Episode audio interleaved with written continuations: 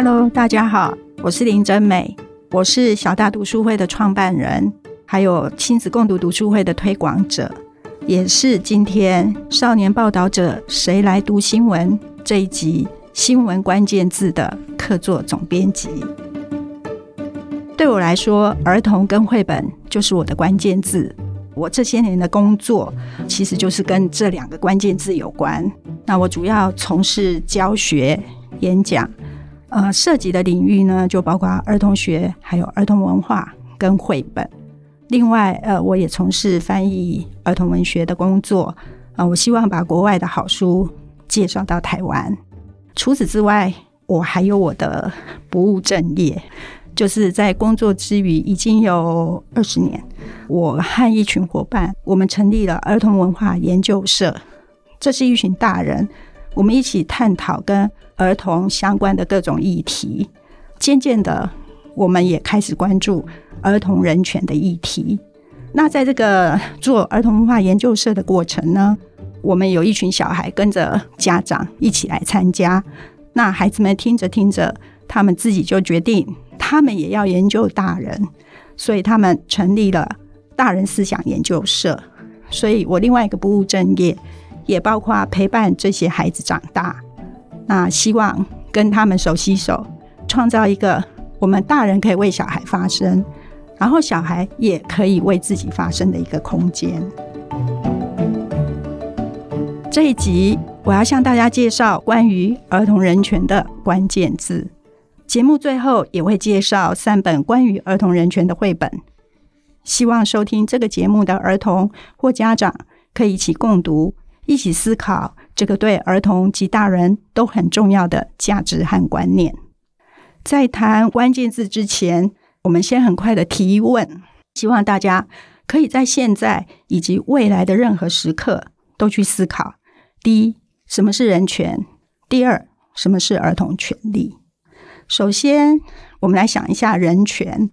那人权，它最一开始宣示的就是人人生而平等，强调我们每个人都有做自己的权利。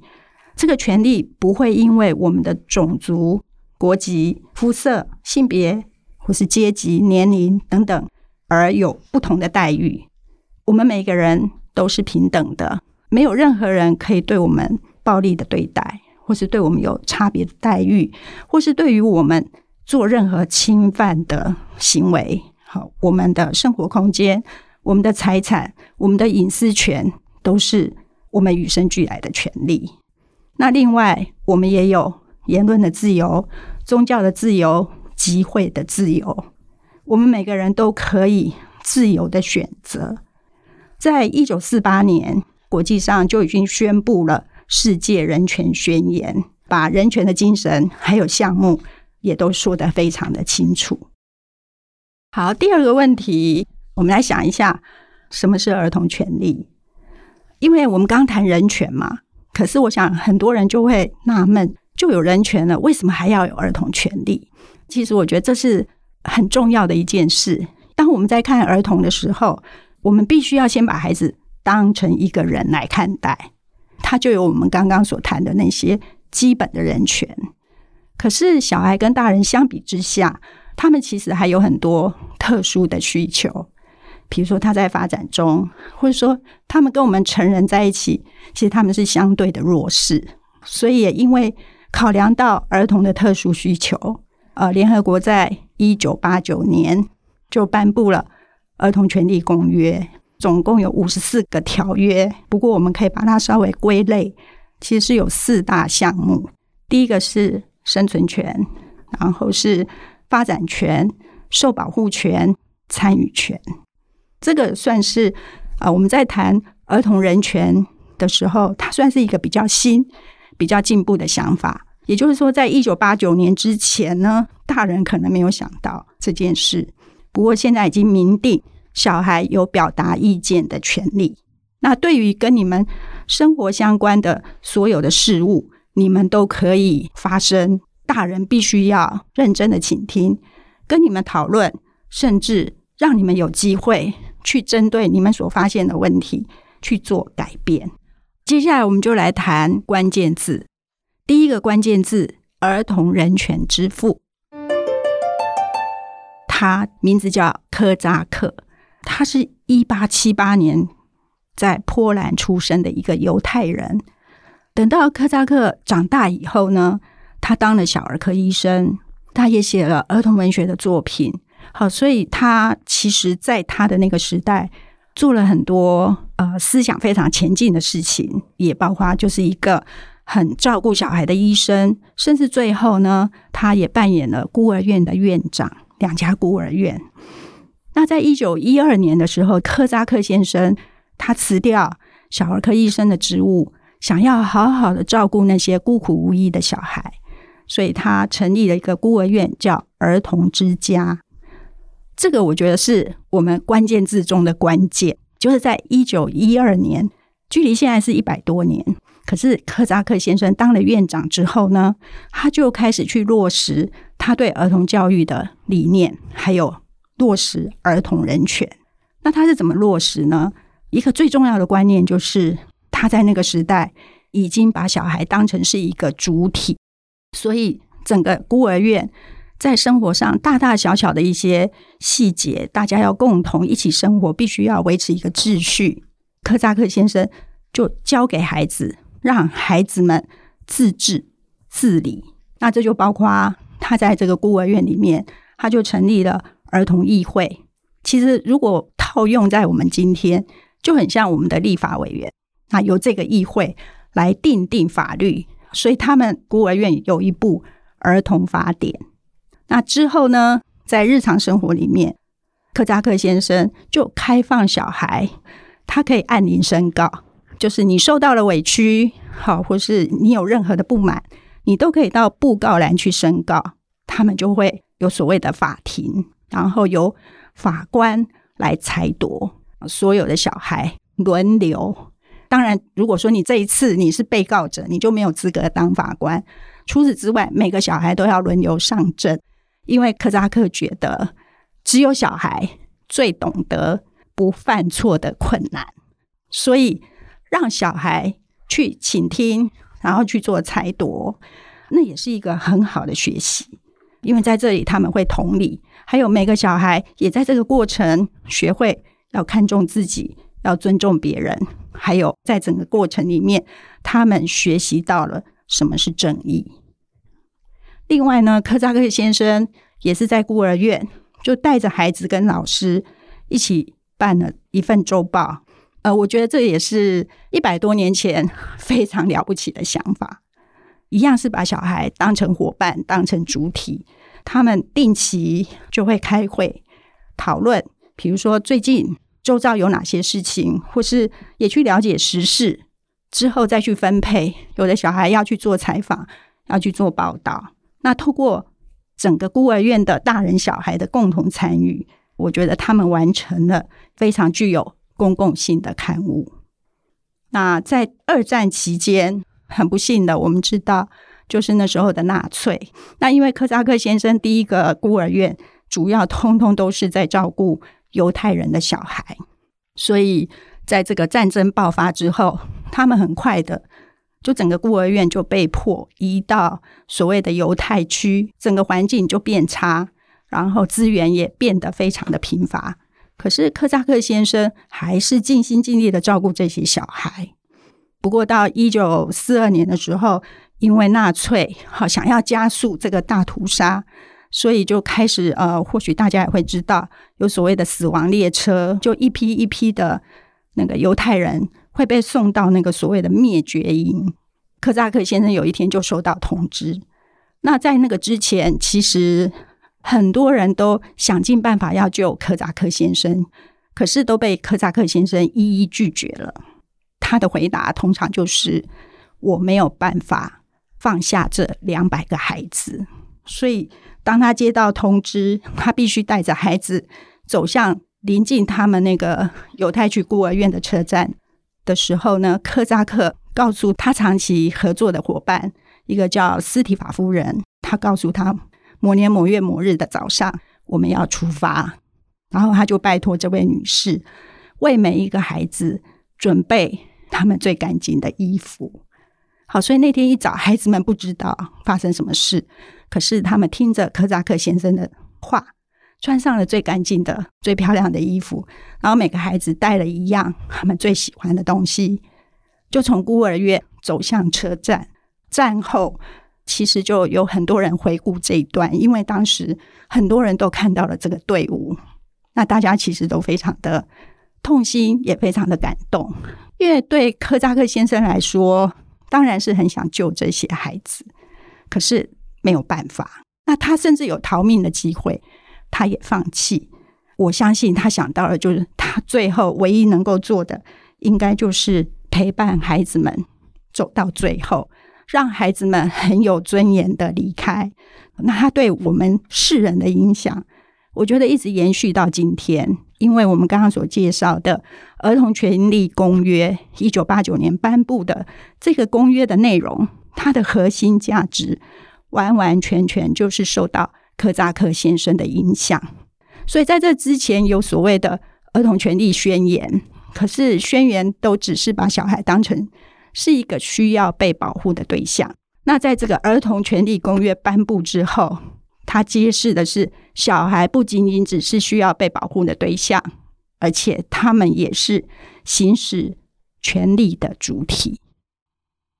接下来，我们来谈一下第二个关键字《儿童权利公约》。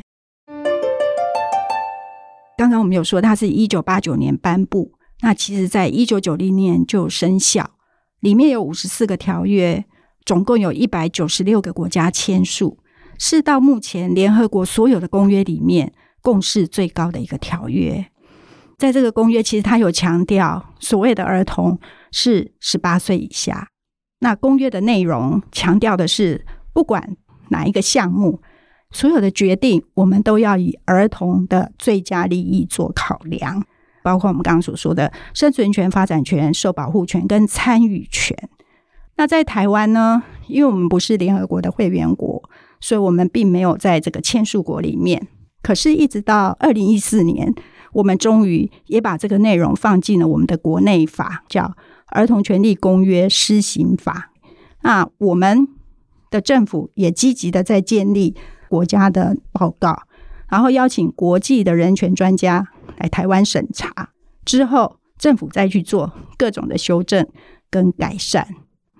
我们现在社会也慢慢认可，小孩其实也是可以参与一些讨论，好，或者说做一些决策，甚至针对各种社会的议题呢，他们也是可以表达他们的意见。所以，比如说我们现在，我们已经有儿少代表，算是一个重要的转变跟进步。接着，我们来谈第三个关键字：儿少代表。台湾在推动这个儿少代表参与政策已经超过十年。那目前全台湾有四百个县市的儿少代表，其中有六十六个人担任中央层级的儿少代表团。尽管儿少参与公共事务决策的机制仍然不够友善，但是这几年从儿少代表关注议题的多元性。提案的品质、表达的方式上都有明显的进步。许多儿少代表提出的提案，不只受到社会关注，也实际造成了政策的改变。呃，我们举个例子来说，我们台湾因为学生心理健康问题越来越受重视，所以许多大学呢，从今年开始就试办，他们有心理健康假。可能大家都不知道。这个最初就是从儿少代表的提案开始，因为有儿少代表提出，自己从小到大看到有同学因为压力累积而自我伤害，却因为背负心理有问题的污名标签，不知道如何寻求资源，连请假都有困难。当时儿少代表的这个提案获得很大的回响。有些儿少代表也在各县市的儿少权益咨询会议表达类似的需求，不仅获得了行政院和教育部的支持，教育部也正在规划未来适用于高中以下的学校。如果你对参与儿少代表或是想要知道更多关于儿少代表在做的事情，少年报道者有制作《晋级的儿少代表》，深入报道，检视了台湾儿少十年来参与的改革跟挫折。欢迎你听完节目后到官网阅读相关文章。接下来，我们来谈第四个关键字：儿童游戏权。那我现在想要举一个例子，就是在大概零五零六年左右，我跟我的伙伴们，我们到新庄的五所小学去办了小小公民营的活动。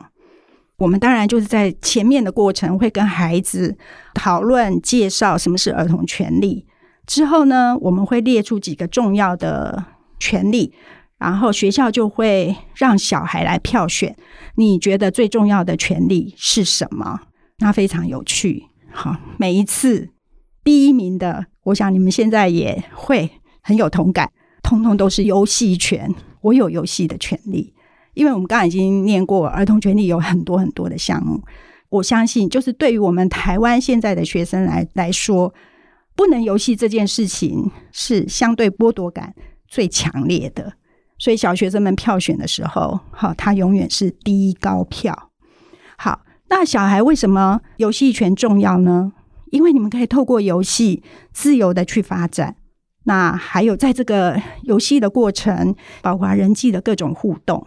可是因为升学，所以你们这方面的时间还有机会，哈，真的都是被剥夺了。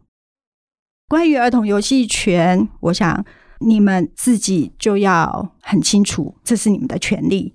那除此之外呢，国家其实也要扮演去推动儿童游戏权的这样的一个角色。国家要提供给你们有机会游戏的户外与室外的空间。那学校呢，也应该要留出足够的时间跟空间，让你们可以进行游戏。接着，我也想要分享大人思想研究社的孩子们对于游戏权发生的一个例子。这是在二零二一年的十月。台北市政府呢，在六个公园试办了荡秋千计时器，就是每个孩子只能荡三分钟，之后就要换人。知道了这个新闻之后，他们觉得这应该要让使用者自己去讨论，而不是政府介入来制止。那荒谬的是，他们觉得完全没有儿童的声音、儿童的角度。也因为这样，这群孩子他们就透过讨论，他们决定一起写一封信。给柯市长，他们强调应该要让孩子学习自治与沟通，而不是只是为了方便成人的规定，然后就去做了这样的一个三分钟的计时器。他们写信给柯市长，当然在社会有引起回响，媒体也有报道。好，所以最后呢，我们的小孩也有被邀请去参加公听会。那这件事情的结果就是，台北市政府就取消了这个试办。呃，接着我想要跟大家介绍三本跟儿童权利有关的绘本。第一本是《我是小孩，我有话要说》。这本书其实就是很完整的在介绍儿童权利公约的内容，文字是我写的，然后绘图呢，因为有十六个项目，我们也是邀请台湾的一些插画者共同来完成这本书，所以这真的就是台湾版的儿童权利公约，很值得大家一起来共读。那第二本是不可以，好，是远流出版的。这是一本几乎没有字的绘本，所以你要认真的去读图。那这个大致的内容就是一个孩子他出门去寄一封信，可是就是说在他走到那个邮筒的路上，他看到了非常多的不公不义，甚至包括暴力，好，还有包括战争种种。可是，当他把这个信寄出去以后，其实他也受到了霸凌。